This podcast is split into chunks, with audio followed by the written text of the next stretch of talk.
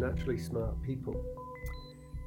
Could a greater miracle take place than for us to look through each other's eyes for an instant? What a great start to our new season.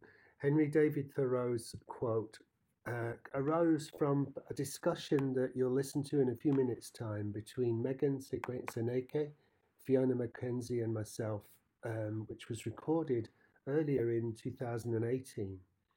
And during that conversation, we explore some of the issues that they're interested in in regard to how human beings establish and develop and attempt to influence and change the systems that they design. And one of the aspects of that that particularly interests me is the theme that we're going to pursue throughout this season, which is a theme of empathy, whether it's empathy for perspectives other than one's own, so listening and looking through the eyes of another for an instant, or whether it's possible to develop empathy through natural systems, through the ability to be able to connect in various ways to the beyond human world. And so those two elements of conversation come up in this discussion, but are also the thread, if you like, that holds together the new season. Um, we'll be releasing programs as and when, as usual. It's not really a fixed fixed uh, agenda in the Naturally Smart People program uh, to have a monthly or a weekly re- release. It just depends really on the serendipitous nature of the meetings that I have or my friends have that send me various video files and audio files. So bear with us on that. Uh, we'll try and make it more systematic, but who knows. Um, Hope you enjoyed the conversation. There'll be a little bit of information at the end with regards to connections and transcripts and things, which we're beginning to do in this new season. And look forward to feedback. Uh, send it through to me, uh, Paul at Foundation Rocks. And if you wish to put a review, please, onto iTunes because it helps us to get the message out that we're back online and back working again. So good to be back. Hope you enjoyed today and uh, thanks for coming. Paul, will you just say the question again, please? How might yeah. we approach transformational change? This was your question, Megs, I think. How might we approach transformational change for complex challenges in the future? It seemed to me to be quite an interesting thread to explore for this sort of conversation, and we can come back to it as we go through, maybe, and just pick it up again. But this idea of a, the, you know, to me, there's some bits in it. There's an approach element, there's the transformational element, there's a change element, there's the idea of complex challenge, and there's the idea of futures. You know, and there's, there's a whole. it was a pretty pretty packed up question. Happy to talk about where this came from and, and some yeah. of the, where the conversation got to, and I don't think. I don't think anyone probably can get to an answer on it, but yeah. uh, for me, I think the, the real question I've been grappling with is how do you know when you've achieved transformation? You know, we, we all seek to achieve change and potentially create new systems out of old systems.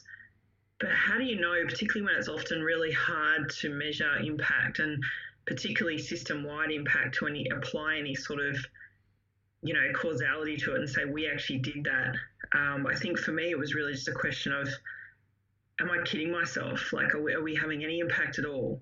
Um, and also am i getting lost in method I think was the other thing for me was really wanting to check that I was up to date and really across how other people are thinking about transformation, but then also for me, I think complexity goes with transformation in the sense that a lot of the systems we deal with by their very nature are complex and adaptive. So therefore, there is no right answer. So it's this eternal challenge of if it's constantly adapting, how do you even know if you transformed it? And I think do you know one of the things that it really got me reading, uh, sorry, thinking on this was, well, and reading on it too, was I've been reading some, um, a few history books lately around different, you know, sort of, I love the history books that are sort of 500 years or 1,000 years of history. Mm-hmm.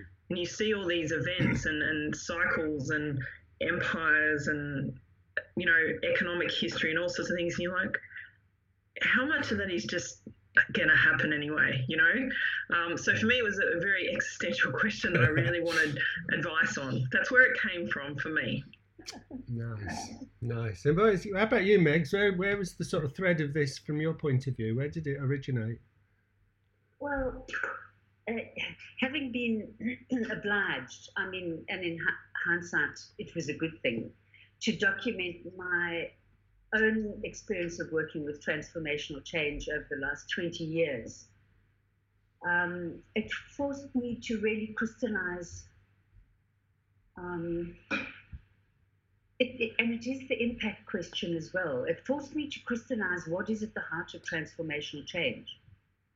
Um, and after my experience of working in corporate Australia, where everyone talks about transformational change and there is none, nor is there actually an intention to have any, um, I, I, became quite cynical, to be honest, during that time in Australia about whether systems wide change was possible.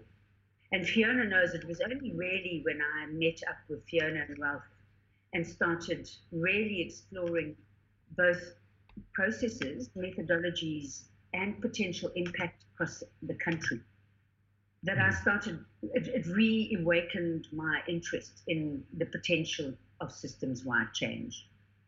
Um, but the writing process just forced me to look again at relationship. Mm. And Fiona knows the anthropologist who was with us at the conference last year who reminded us that the, the unit of analysis in systemic change is always the is always a relationship. It's not the individual. so that that really looking and, and I and I suppose the journey for me has been that I still believe that transformational change is possible. Um, I think it's not about product; it's about process, which why which is why it makes um, measuring impact so difficult. And I don't think, and I think when we measure impact, we tend to look at product. And actually, the transformational piece is the relational piece at multiple levels.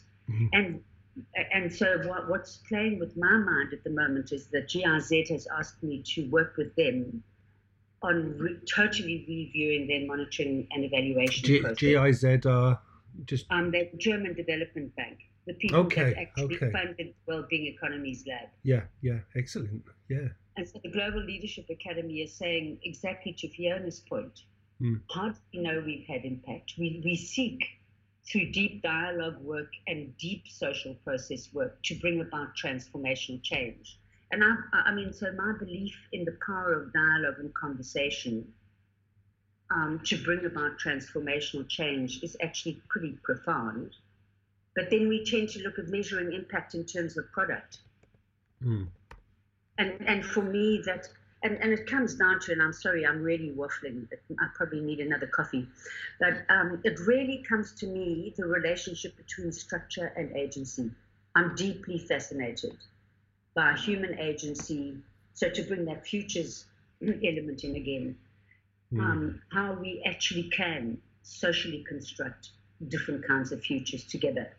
And that writing process reminded me of how I'd done that. And I don't mean by that in an egotistical sense, I've done it.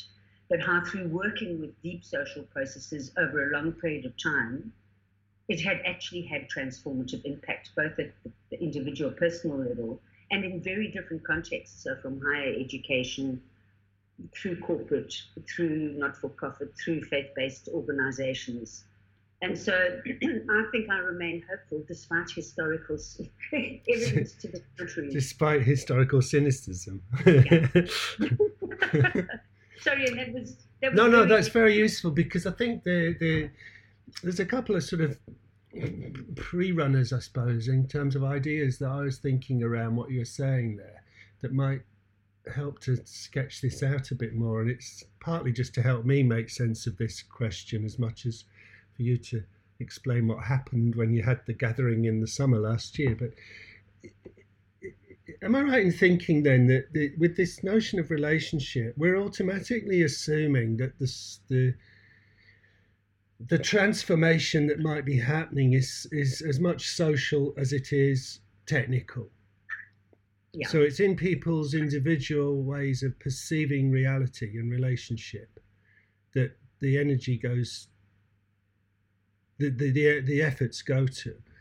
Um, and I suppose the question I've got behind that is then is it is that not running completely counter to the current ways in which we define self? You know, isn't there an existential crisis evident in just about every aspect of human society at the moment, which is around this subjective nature of human experience?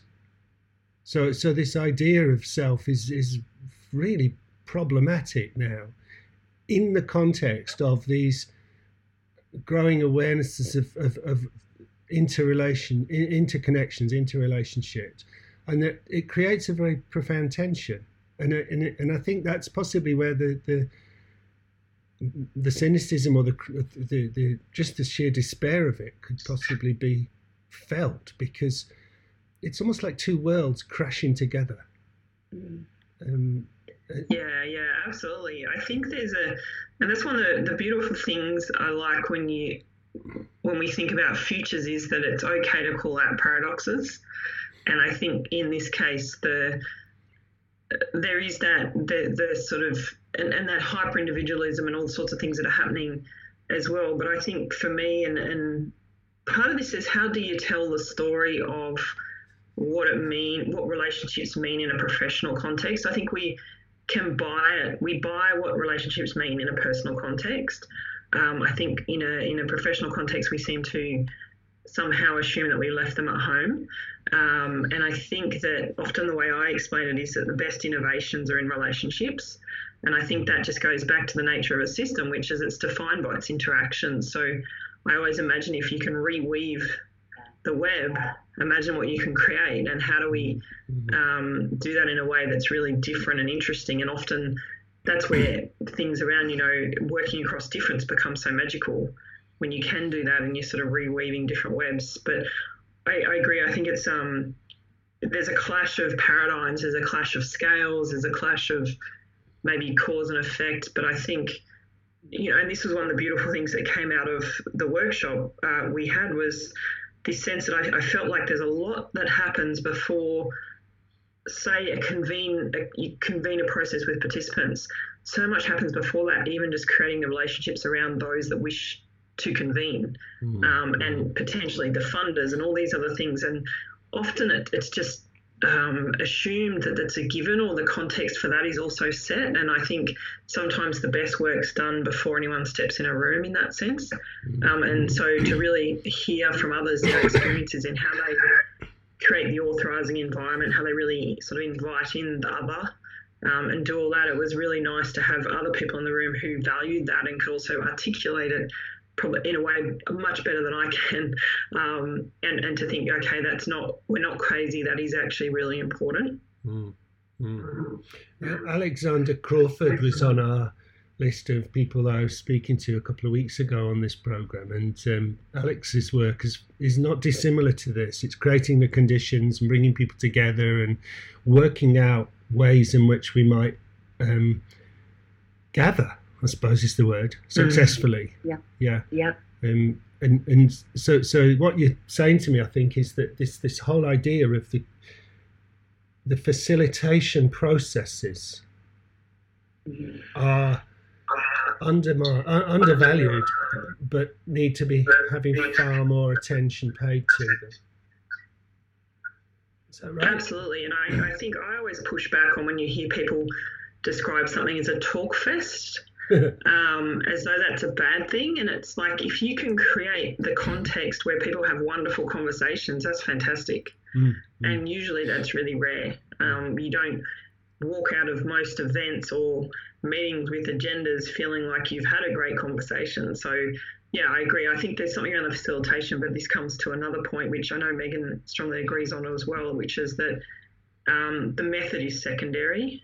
Um, to my point, I think that it's not about perfect methods or perfect facilitators or self righteous conversations. It's about real conversations. And how do you bring your real self into those conversations, which often, you know, we all wear we all wear masks at work, really. And, I, and so I talk about work in the sense that often these conversations are in, we're coming in a context of it's not about our community um, or something that's local. Often it's, it's something that's quite um, you know, it could be national or some sort of um, context where we, we are wearing a professional hat as well, and so we constrain ourselves.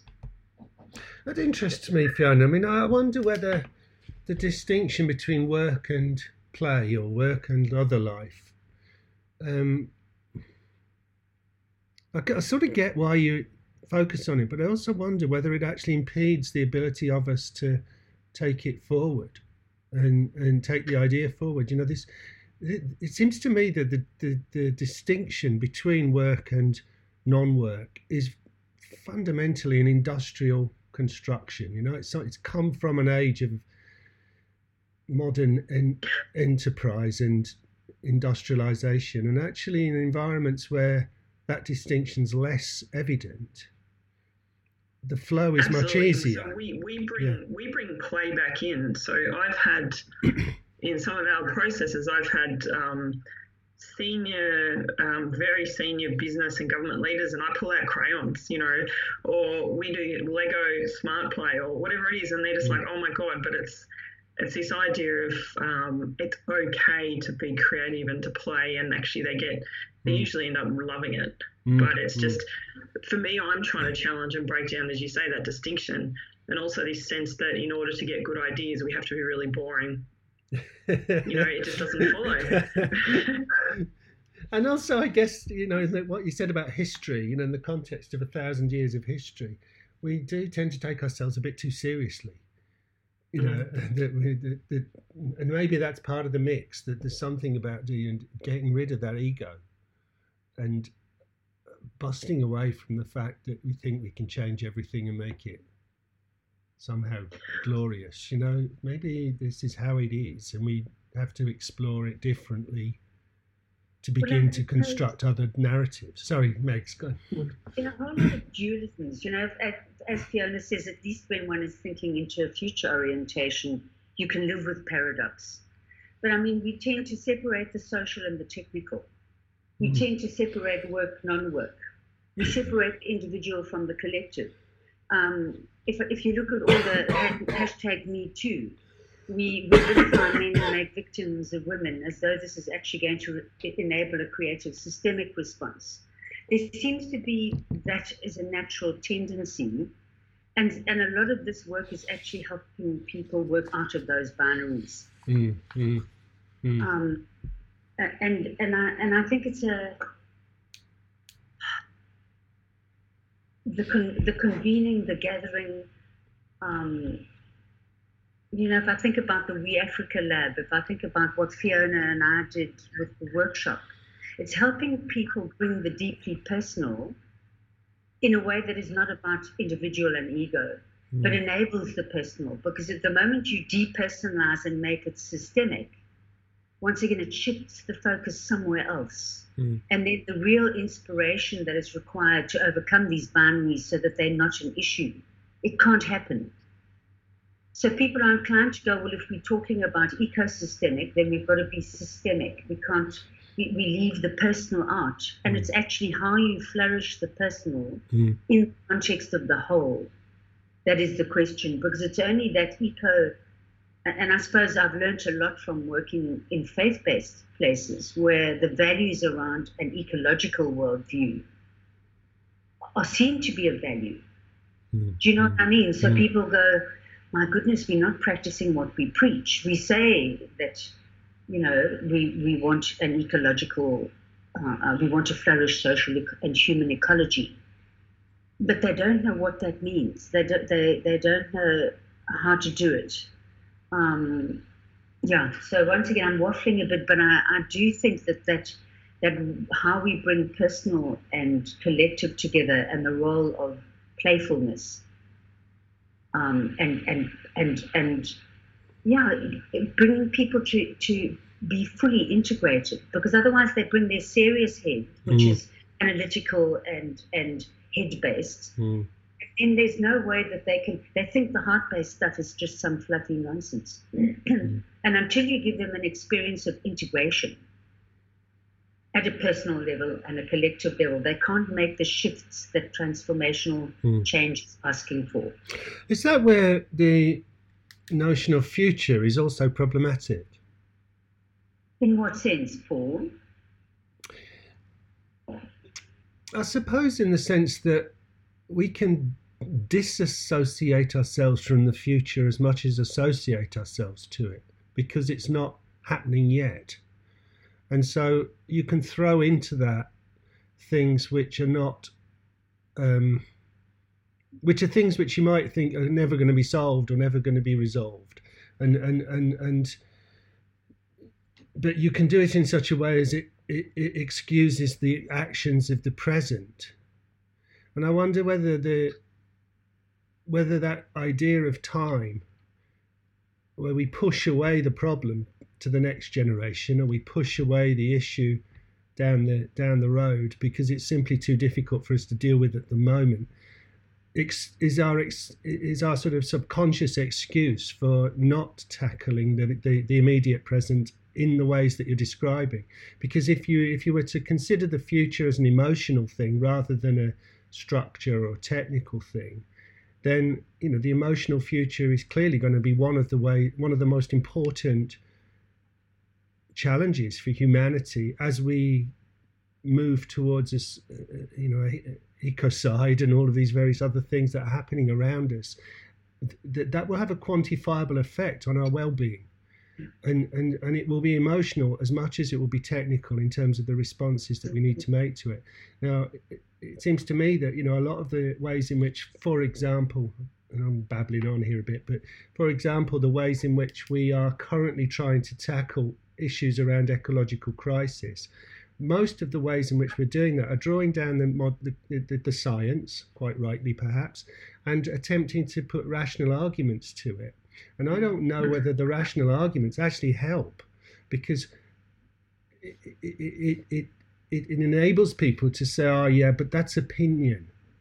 Even when the, the you know the science is clear, it's opinion, or it, you know, or it's it's um, it might be like that in the future, but we don't know yet. However, if you start to say, well, look, what about if you have kids and your kids can't eat, and if you you know start, you start playing into the, what about if you never heard a cuckoo sing again in the spring? What about if you find that it snows in June, or when you, these things start to play differently in our sort of psychic in quite deep, deep ways. And I wonder whether whether our, preoccupation with the future actually is, is, our excuse in the modern world to, to avoid the present and actually avoid tackling these things that you're describing. I think the the work there's the future just in a general sense of um, something to happen and sort of put off, then there's the futures in terms of how we have conversation about what's possible. The really beautiful thing about scenario conversations, so futures where you're actually trying to create stories, is that it really does depend on the story. We can hear stories today that are in from different countries, cultures, or contexts, and we can just disassociate ourselves from them as well. Mm. And the really uh, interesting thing about the working with futures is that I find it really interesting in the groups that I've led that the it's often easy to imagine the collapse scenario, the crisis scenario. It's quite easy to imagine mm. hyper growth or business as usual, and it's quite easy to imagine just a, a restrained version of the current future. What is really, really hard to imagine is a transformative scenario. And a transformative scenario is one in which you flip on its head or imagine a genuine transformation in values and behavior. So it's not a technical future, it's how might we live differently? How might we behave differently? And how do we construct that scenario? And I think it's a hard thing to do, but when you put the work in and you do it, it's a really powerful story and it is one of what's possible. And I, I really believe that it ties really nicely into conversations where we talk about you don't f- sort of try and fix the old system, you build the new one. Um, but but in order to do that, you have to have some sense of what does that new one look like, and it's just a really, um, you know, it, it's a powerful way of actually engaging that doesn't just encourage us to think it's too hard. Mm. Mm. I, I really, I think that's um, very true, Fiona. And it's not, you're not asking people to do pie in the sky stuff either. Because once you've done the kind of convening and gathering work that you talk about, when people get real, and build a narrative together around what's possible. Um, I, I, think that some very, uh, I do think that, that some very concrete things come out of it. If I think about Valmay's work, for example, in the disability sector in Australia, and using transformative scenarios as a, around powerful questions, um, and the impact that that had on the disability sector in Australia was huge because it's helping people lose their certainties. You know, mm. when you've got a, you, you, when you're in the present and there's been an, an, historical trajectory and you go, well, it can't be anything other than what it is. It is, it is, and I can't imagine it in any way different. When you create the conditions for those certainties to become loosened, and the emotional dimension, the feeling dimension of that is huge, and then able then to have the authentic conversations that bring all of themselves, their emotional self, their analytical self, so that science information is a part of it. But the feeling dimension also fully comes in. And what's really fascinating, one one process that I ran, the I know the people that were behind sort of supporting the process and stakeholders were very nervous that it was going to turn into a battle about what the future should look like. And the participants turned up ready to fight. You could see it. They were ready to fight for their turf. But as soon as they realised that wasn't what this was about, it was just magical. Like they, um, it, it, does mean you can suddenly park a lot of the, the old baggage and, and think about, well, what's, this is my chance to think about what could be a, a better um, outcome, but also you do get to be your best self. So it does come back to that living your values, and you know, there's so much in it that it's just, you know, I'm not I'm not saying futures and future and smart transforming scenarios always works, but um, I think there's something for me really powerful in equipping people to think and paint a vision for the future and have a north star. And I think it's really sad that uh, we don't have that in so many instances at a national or other level, anyone braving just to even paint a vision of what the future should look like in any way that's sort of entering national conversations. And I think that is a real shame. Mm-hmm. And is that, in your experience, is that because people are scared to put their neck above the parapet and be publicly, you know, captured on saying things which, in a sense, are speculative at a time which loves certainty, as Megan's suggesting, or is it because we simply lack the you know the imaginative skill sets to do it? So when you when you're facilitating these types of events, then that's providing a structure, a, a context, and a, curating an environment, if you like, where people can have those conversations. But it's few and far between that you see those sorts of things happening or is it is it both? I think, you know? I think it, it's not the lack of imagination. I think it is the frameworks, and the whole point of imagining futures is it's not a prediction of what is going to happen, mm. and a lot of people think that's mm. what it is. Yeah. Um, it's it's about what's plausible, but also what's desirable. So both of those are at no point ever wrong. You know, it's not. This is what could happen, and this is what I would prefer to see happen that conversation is really different to going, this is what I think will happen. Mm. And so I don't have much time for, and I, I, don't find it that useful, a lot of the predictive futurist um, conversations that worry about robots, or whatever. That's not what I'm talking about. And I think it's, mm-hmm. um, and I, th- I think there's something in maybe our literacy about how we have these conversations that just needs building up. Mm. Mm. You know, and Fiona, if I think about the workshop, um, we you you developed that. So people, we asked people to come in with, and they created a narrative around something, um, an important uh, experience event for them. Mm.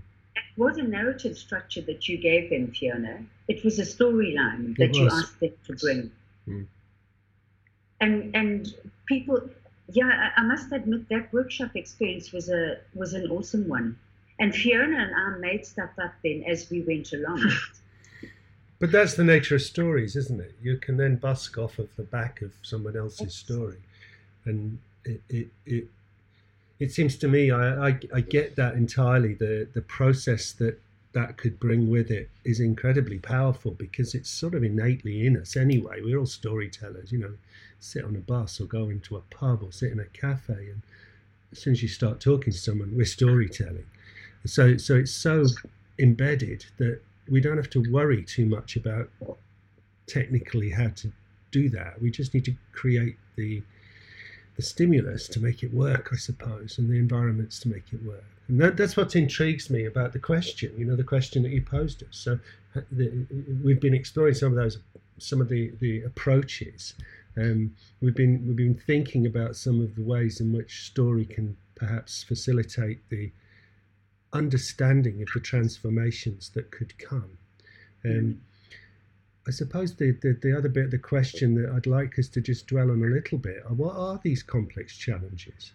What, how do you visualize those? How do you how do you express those? And if they're not if they're not technical or well, what are they? I mean, maybe that's the question. what, what what do you mean by that?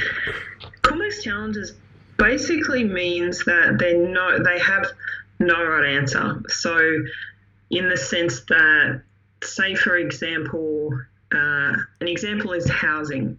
So, how do we have um, affordable housing, which is a big issue I know in the UK as well as in Australia for a lot of different people? Mm. The reason it's complex is that there's so many ways that could be done. Um, it can impact on social, you know, it's the economic system. It can link into taxes. There's no single, no one has the full picture of what the housing system looks like. No portfolio in government, no expert can cover off every aspect of that. And so it really is a situation where the complexity comes from the degree of, I guess you call it sectors or places that it touches, but also the fact that it requires what I would call adaptive solutions. So, a complicated challenge would be something like I need to build a rocket to get to the moon. Okay, that's fine. You can pull some experts in to do that, and you'll get a technical answer, and let's go do that. Mm. Um, you know, a, a, simple challenge might be um, I need to cook a cake, and okay, there's a recipe book for that. Mm. Um, and often in chaos, we talk about command and control. Often the response required there is very much a heavy control response to restore order, blah, blah, blah. But in complex challenges, but part of it is diagnosing are we talking a complex challenge? And if we are, really accepting, firstly, being having the humility to realize we're not going to know the answer, there is no right answer, and that whatever answer we come up with will be out of date because it's a self organizing system. So complex systems, an example might be the food system globally, um, or uh, you know, I walk I walk into a supermarket here and buy my um, cereal in the morning, but I have no oversight of you know where the grains were produced, where it was packaged, what was happening, and nor does anyone else on that chain. You know, um, there's all pieces of it. So it's one of these amazing things that um, we find in nature as well as in in society. Uh, so I think for me, it's really just recognizing that when it comes to a system, you, you can't boil the ocean, but you can understand all these elements and things and then think about where's a really impactful place to intervene and, and really think about the interactions. And the other beautiful part of it is that you can go, well, let's just not go for a technical solution or let's let's not just take a traditional approach to a system which is often what are the organizational structures we should deal with? Let's have regulation. Let's expect government to fix it um, you know, let's tap into that. In a systems context, we really look at well, if if what we're seeing happening is the tip of the iceberg, how do we dig deeper into the fact that it goes down into our behaviours, our paradigms, our mental models, which influences the way we interact as individuals, the way we interact as organisations, how policy is set, power processes and dynamics. Like there's so much to flesh out in that space. And then once you've done all that and you've started peeling all those onions, you can start thinking about, well, actually, what's really ringing true here is um, the most, for example, maybe in the context of housing and some work I did on that, there really was a deep down sense that renters are not as worthwhile as homeowners. That is a really deeply seated belief in Australia, mm. and it sits under so much of how we approach um, tenancy law, how we value or don't value the housing market, but even the way we do or don't value um, affordable housing or all these things. And it was just like, wow, there's this really deep seated cultural belief um, and, and set of assumptions and also some misconceptions around housing affordability for people who are trying to buy a home versus affording housing, affordable housing for people who never own a home. Um, you know, so just some really deep things that you went, okay, unless we start looking at that level of detail, tinkering around the edges up here at um, a rental assistance of an extra twenty dollars a week is not going to fix things. Mm. Mm. I don't know if I've answered your question, but I've just sort of riffed off your question. I think. It, it, as you were talking, it struck me one of the things that that would apply very interestingly to would be the current dilemma we face with Brexit. You know, we have this complex problem. What's fascinating is the way in which the political groupings are attempting to now resolve that. Hmm. And I'm not so sure, given what you're saying, that what they've what can be done is actually a, a resolvable problem. It's something hmm. that is, like you say, it's going to continually evolve, and to have it nailed down and written in a script to say this is what Brexit means seems to me to be almost an impossibility given the nature of the beast that we've created. So the the the, the reconceptualization around a whole other way of thinking about the relationship starts to become quite an interesting way of dealing with it because it moves it from an economic to a social to a cultural to a, a a future visualization of a, of a relationship between different nation states, but also the people that live in them and those places as environments. You know, there's a different way in which this could be approached, but unfortunately, the mechanism that's been adopted is almost like so arcane, it simply cannot deal with the current arrangement. What you're describing to me sounds much, much more likely to be a solution to that, or at least a, a more positive response to that type of complex challenge. Yeah. Yeah, I, I, think it's interesting, and it is often, um, and it can sound, it can seem obvious initially, but it's often counterintuitive to start with. But something like that, which is driven so deeply by fear of the future, mm-hmm. and for a whole set of reasons why people did that, you can't wish that away. You know that that is a whole other thing that has to get dealt with. And whatever you do with Brexit is irrelevant in that context of mm. um, people are genuinely scared for the future of their country, and it's it's it's this whole other set of things to unpack there. But I think what often the approach we try and take is that the only way you can work in a in a complex system and dealing with complex challenges is by learning. Learning is the only way. And so rather than solving problems, you learn about them. And to learn about them, it's you make clear your assumptions um, about what you think maybe you know your hypotheses about might, might be true, and then it's a question of well, how would you test them?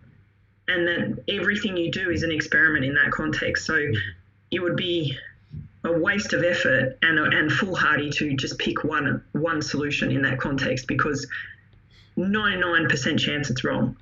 So you might pick a portfolio of solutions. You might set up a whole set of assumptions, and it's not whether the solution's right or wrong. It's what do you, how quickly can you learn how fast can you learn around this complex challenge? Because the faster you learn, the quicker you can keep adapting because the system's going to keep adapting. And so it's really about upgrading our ability to sense, understand, and respond to a system that is where we where success comes from. It's not from picking a plan, making a plan, or picking a solution up front.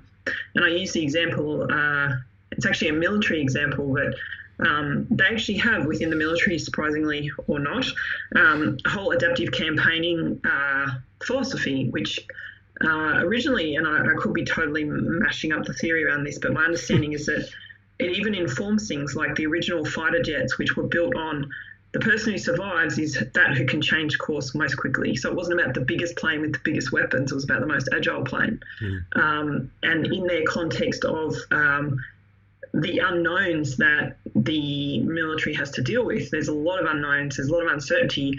Their challenge is how quickly can they create certainty or they, can they adapt quicker than the other person. Um, and that's what they deal with. It's not about predicting, you know, outcomes all the way. It's about how do you respond. So I was just how do you respond? And I just feel like within government, within society, we just haven't updated our paradigms, our processes to actually be close to agile in any of these things. We're mm. just so clunky.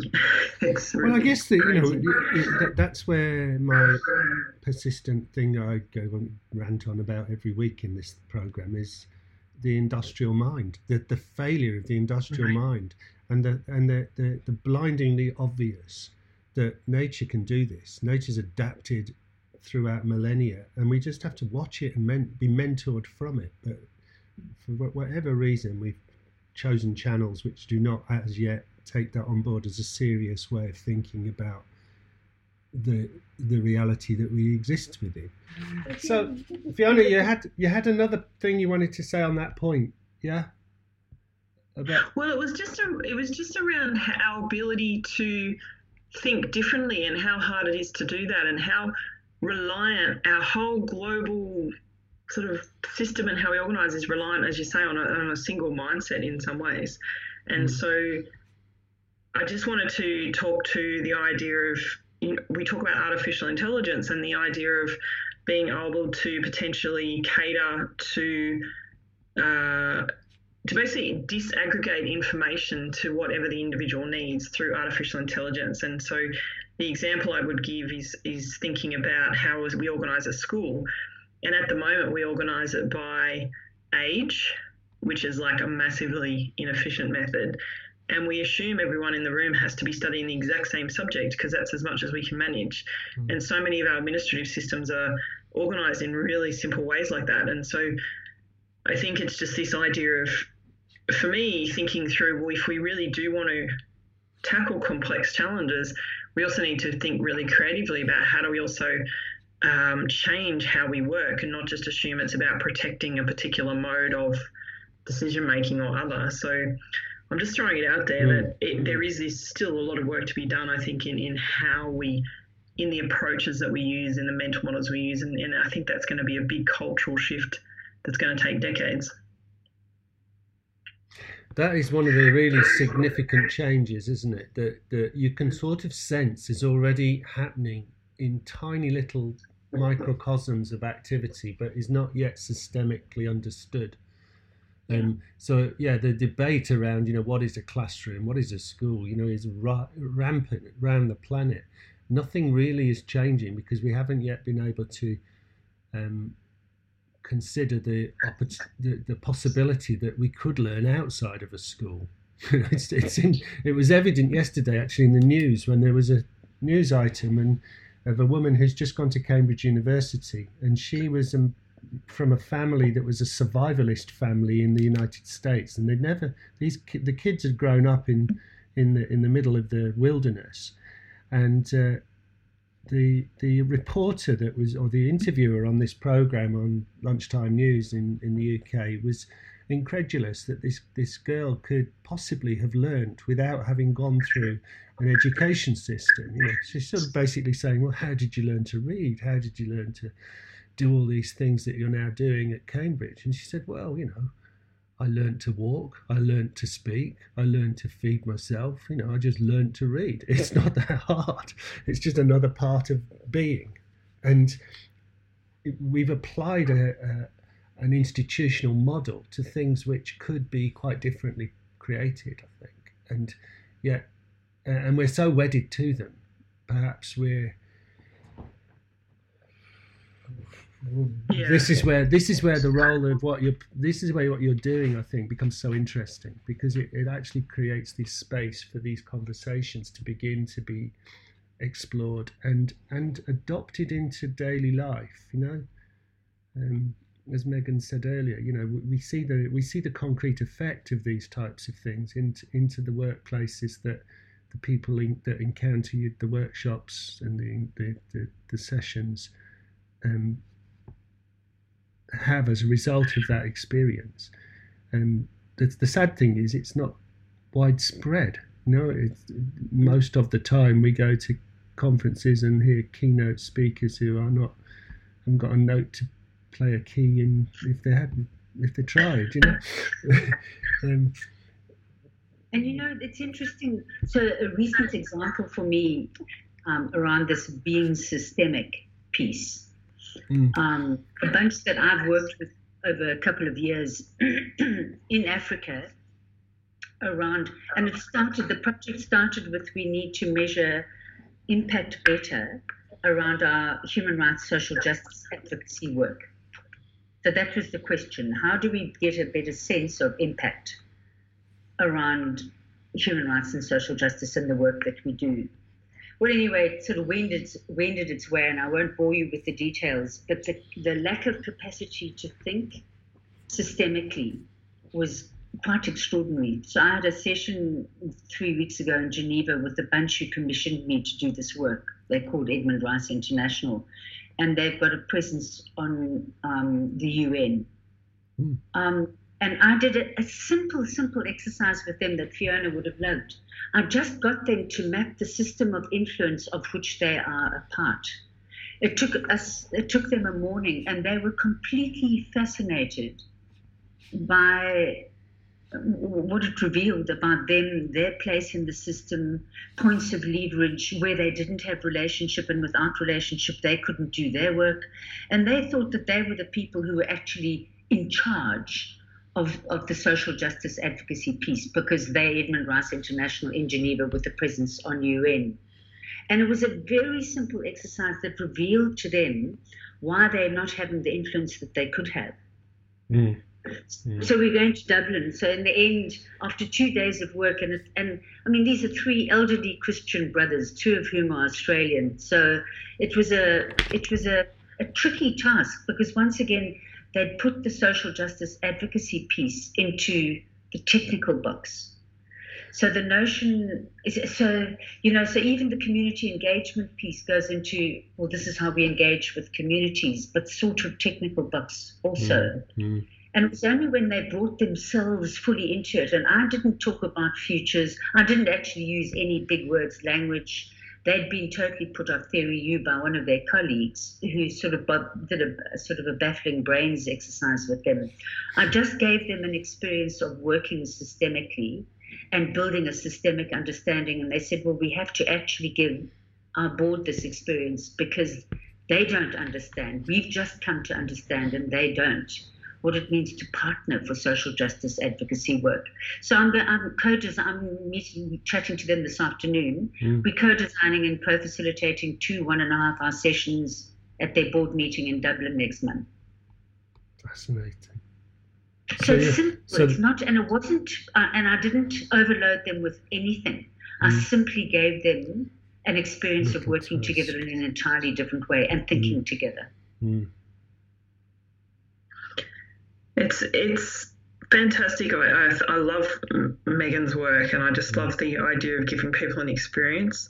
It's something else I've noticed recently, which is uh, people can also use method to control or to prevent um, experiences as well. And I, it's really interesting that yeah, the words aren't important, and often when people do use the word, the right words, they've got the wrong intention, and sometimes it's just a you know, oh, I'm very collaborative and I want to take a systems approach, but that means I can't talk to you today or I can't be involved in this because it's not the perfect method, blah, blah, blah. So mm. um, Megan's work, which just really, it, it, goes to the heart of what are we trying to achieve and how can you give people that experience to get there, uh, I, find I find wonderful. How, how much, I'm, I'm just picking up on that point, Fiona, in terms of the a time element to it have you noticed anything in terms of the amount of time people need in order to be able to um, fully engage with this? Do they is, is there a is there a component part of this? I think you hinted at it earlier of preparing people before they come, but then also during the time when they're together, having time to not do the things which is sort of tasky. Do you, do you know what I mean? Is, is there a is there a flow in this that's that's just free? That's that's actually just letting it happen in whatever way it rolls out. I think often I I work within time constraints. So um, someone is trying to do something differently, for example, within an organisation, but the most amount of time I can get is several hours, for example, with really senior staff, and I have three hours to give them an experience and, um, you know, generate some new insights and, and get them going, but I might be able to do that over several months. Or, you know, I, I love events where there's at least a night in between for people. It's amazing what sleep can do mm. um, for people just to have that almost think things sink in. But I've also had uh, processes I've been involved in where um, more the capability building component. So it wasn't about just giving, it wasn't just about coming up with solutions. It was actually how do you teach people to think differently and act differently and be able to um, take that out into their world. And, and I was supporting some groups it was actually over a two year period, and it was really at the end of two years where one of the participants rang me and she said, "Okay, I've just gone back through the first session and I finally get what you were saying, you know, and, and she was really excited that it, it, it, had hit a point in her life, but it was just a matter of almost you've got to go back out and live it again. Um, so I don't know. I, I don't think time should be a barrier either. Like I, I'm not one to say, well, if you can't give me three days, then don't bother. I mm. think I'll take whatever time I can get and try and create an experience or just even if it's just a hint that gives people a sense that something else is out there they can learn about. Mm. Yeah, I think that's true, Fiona. I mean, this this uh, one of the people of the three at Edmund Rice uh, had been with me in Zambia, so he had a strong sense and persuaded the others that it would be a good idea to spend two days. But we simply said we were doing a learning debrief from from the research project because it was important to integrate that into their strategy for the next two years. That was the only statement of purpose. Um, and my experience is that in an hour and a half, there's something about a, a, an hour and a half period. If you can get three hours, that's awesome. Hmm. But there's something you can give people in an hour and a half an experience of something different, a taste, as you say. Hmm. Hmm. So you don't have to have people willingly buying in, is what I'm saying. Two of the three of them wouldn't have had the faintest clue, and actually one of them was probably quite resistant. So, for example, Theory U, you know, mm. was a, would, would have been a barrier to him. Mm. But when I got up to the systemic thing, and then I finally at the end showed them some of the slides around Theory U and systems thinking and all of you know, and and and all it did was crystallize for them the experience they'd had, and they went oh, this is this has actually shifted our, our, entire view of our work and how we need to partner. Mm. So I, I think it's. I agree with Fiona. Time is not a barrier. It's it's our intention. So that how we go in and create the conditions and hold the space for them to have. And, and, and in, in 90 minutes, you can have a pretty profound experience, in my observation. Mm. And I think just to uh, stress a little bit further the point around not being self righteous, and we're not trying to get people to believe in a method. And I think the um, that that that is you know we don't expect people to have a really strong view on filmmaking before they go and enjoy a film you know? So it's this it, i think as, as much as we can take away the barriers for people to actually come together and have these conversations the better. Yeah That's it. I'm struggling for a question that is sort of forming in the back of my head and it's not quite there yet, but it's something to do with resistance. In, help me out here. So, I'm sure you've encountered it. and in fact, Megs, you just say, you know, one way we've encountered resistance is somebody's had a bad experience or been told of a bad experience of a particular way of doing something in the past. So then when you mention it in your session, you immediately get the folded arms and the turn away type of attitude. But I'm just wondering, um, resistance at the subjective level is one thing. Resistance at the institutional level is something a whole different ballgame. Um, and I'm sure that's something that you encounter. And what, what what do you do in those situations? Do you just say, okay, it's not it's not the right moment, or do you plow on because business has to happen? You know, you have to do what you need to do to pay the rent. Where, where does it take you in that context? You know, in terms of dealing with the challenges, not just the challenge of the complexity of the issues they're trying to deal with outside of their organizational frame, but also the ones that are. Oh, terrible question. It's, it's going nowhere. Yeah, I'll throw it to you. Just have just question, and it's something that I'm dealing with in on a regular basis. And a lot of my work, I realise, perhaps unintentionally, has turned into supporting those that wish to create change within an organisation to sort of survive and persist in spite of resistance. And so I think from a again from a systems point of view, systems are, are, very resilient and they will resist for a whole range of reasons, not least when there's anxiety in that system. And and in the cases, fortunately, I think in the experiences I've been involved in, it, it part of it is about helping interpret the resistance. So um, you know, and explaining, look, it's, you know, in one case, I think, you know, people's basically jobs were getting threatened because they were trying to do these things. And, and just saying, look, this is actually a phase of the system responding to your efforts. And we just need to get it from here to here.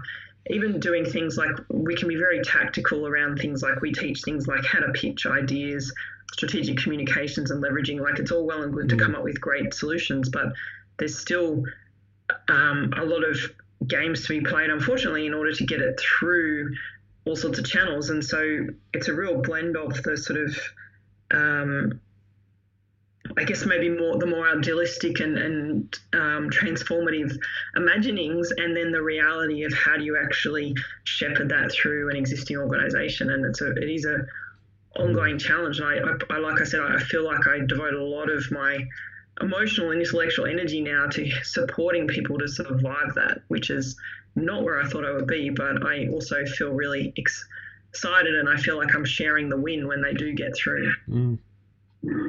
It almost suggests that systems, be, old systems, become more resilient in times of crisis rather than less. That, that, that, that, that they resist more about change in, in a moment of pressure. And finding the little kernels of opportunity with individuals that might then need to link to other places, not their own place. This could be one of the sort of counterintuitive routes to success, if you like. Is that well, you remember yeah. that, that old cliche that systems are set up to maintain the status quo? They're not set up to change. Mm, mm. So organizational systems and big institutional arrangements are not set up to be responsive and and to change. There's a lovely quote from Stewart Brand, uh, you know, his book, mm-hmm. The Clock on Now, where he talks about you need both slow and fast.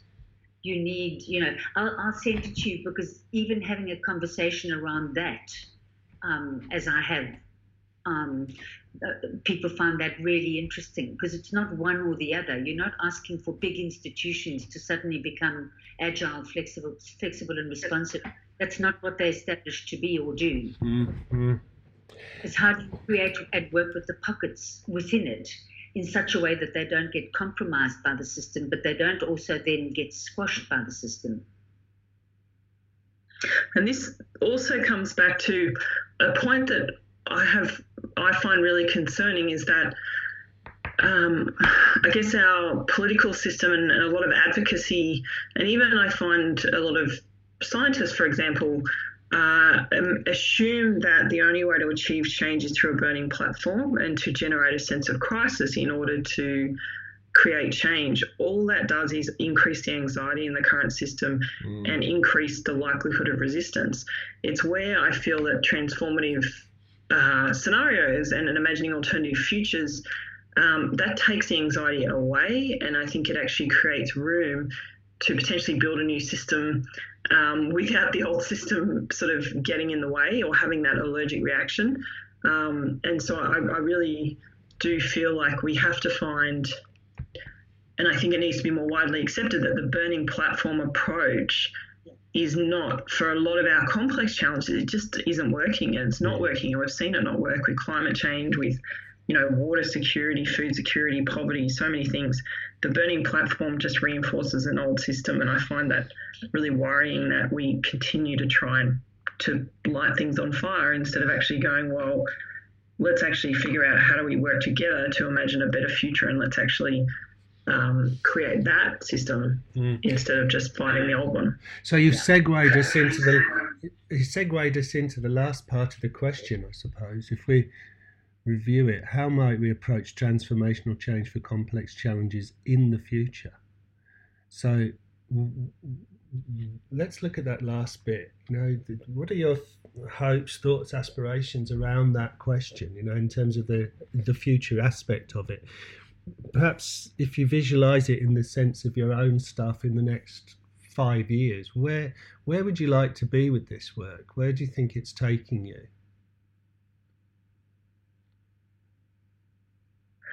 I've never been very good on having a life plan. I also like following, I like just following my intuition on where things go when they need to go. But I think for me, it, it is really about the. I think that the, the idea of, and I, and I don't necessarily think it's new, I think it's maybe old. And actually, I came across a quote, sort of revisited a Henry David Thoreau quote around what a miracle it is that we can see through each other's eyes for an instance. And I, and I think that idea of, um, you know, starting with empathy and recognizing so many of the intangibles. You know, one of the things that we had in the Wayfinders guide that came out of the workshop was this making the invisible visible. I just really hope that the work we're doing, um, and, and we're focusing sort of, I guess, a lot of our work we're, we're not focusing on today's leaders we're trying to focus on tomorrow's leaders but when they're in leadership positions in five years time um, actually have the appetite and the understanding and are willing to champion and create the space for different types of future making mm. Um, mm. so that, that's what i would love to see and i would love to have a part in that but mm. um, i've also um, I think I, I, say that in the sense that not for the sake of having a part in it, but hopefully, um, you know, it's something we can all be involved in and, and just yeah, yeah, get into. Yeah, if that makes sense. I don't know if that makes sense. Absolutely. I, I in fact, it it it it, it um, it mirrors a quote that I've actually got out for the end of this session that, that, that, I thought might be of interest to just share. It's from Thomas Berry's book, The Great Work. And at the end of this book, he says, uh, as we begin to understand that our human identity exists with all the other modes of existence, and that constitutes the single universal community, the one story includes us all. We are everyone, cousins to one another every being is intimately present to and immediately influencing every other being. Um, I love that last bit. You know, this idea that this intimate presence and presence, in the sense that we're capable of moving from where we were to a different form of understanding of our relationship with each other, is perhaps the the, the, the greatest challenge that we face. Okay, and for me on that one, you know, going back to what we mean by relationship, it's mm. relationship with everything. Mm. I'm not only talking about human relationships. Mm. It's relationships with all things. That's it. Yeah, one story so, includes us all. Yeah. Some little vision for the moment. Well, it's not even something I'm working on with someone from the Presencing Institute, so who I co-facilitated the lab with.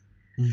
We've taken and Paul, you know this, we've taken the papal encyclical, mm-hmm. Laudato Si, calling for an integral ecology, and we, we're designing a very practical program for Africa, and we're starting with a prototype in Zambia. Um, and it's not just intended for Catholics. It's mm-hmm. actually mm-hmm. it's taking people on a long-term journey, well, a year-long journey, um, and helping them prototype different ways of doing integral eco- practicing an integral ecology in whatever their context might be. Fabulous. So that's my little, mm. and, mm. and we're bringing the technical and the social together. Mm. So we've got the, the big tech, technical plat- technology platforms from MIT. Mm. So we can reach a number of uh, um, dispersed communities at the same time because we've got people who are prepared to host hubs and have the technology to do so. And so we're doing a facilitated training piece for people who can lead these local labs. So we, yeah, they they're little innovation labs, and there are three of them going at the same time. One around organizational transformation, one around transforming economic thinking, so economic thinking for the 21st century, and the third one's around practicing an integral ecology and what that means. So they're connected but distinct labs. So that's what I'm marking, yeah. and hopefully when those get legs, that's what will occupy me for a, a considerable period of time. There's a great story to come on that, I think. Mm. Thank you. Thank you, Fiona. Thank you, Megan. Um, I think we'll draw it to, a, to a conclusion there, but it was a wonderful discussion. Thank you. And uh, stay on the line and I'll just catch up with you afterwards. Yeah. it was lovely to connect with you both, as always. Yeah, isn't it special? yeah, absolutely, and um, I really enjoyed it, and I think um, good luck with editing. yeah, not my strong point.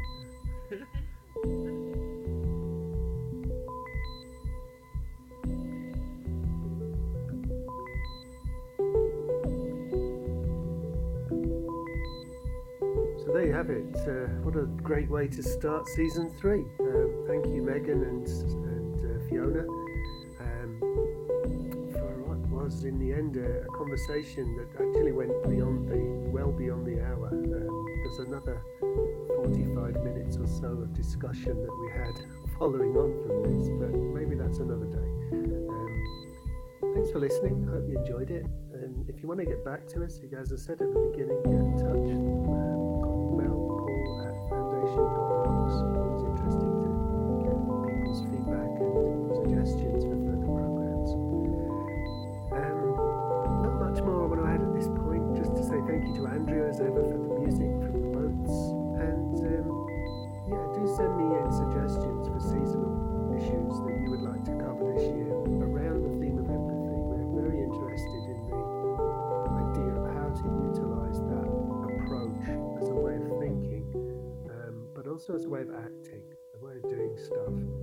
day to day in order to progress human consciousness. I suppose that's a way to finish this talk uh, today, to, to look at the ways in which we might move human consciousness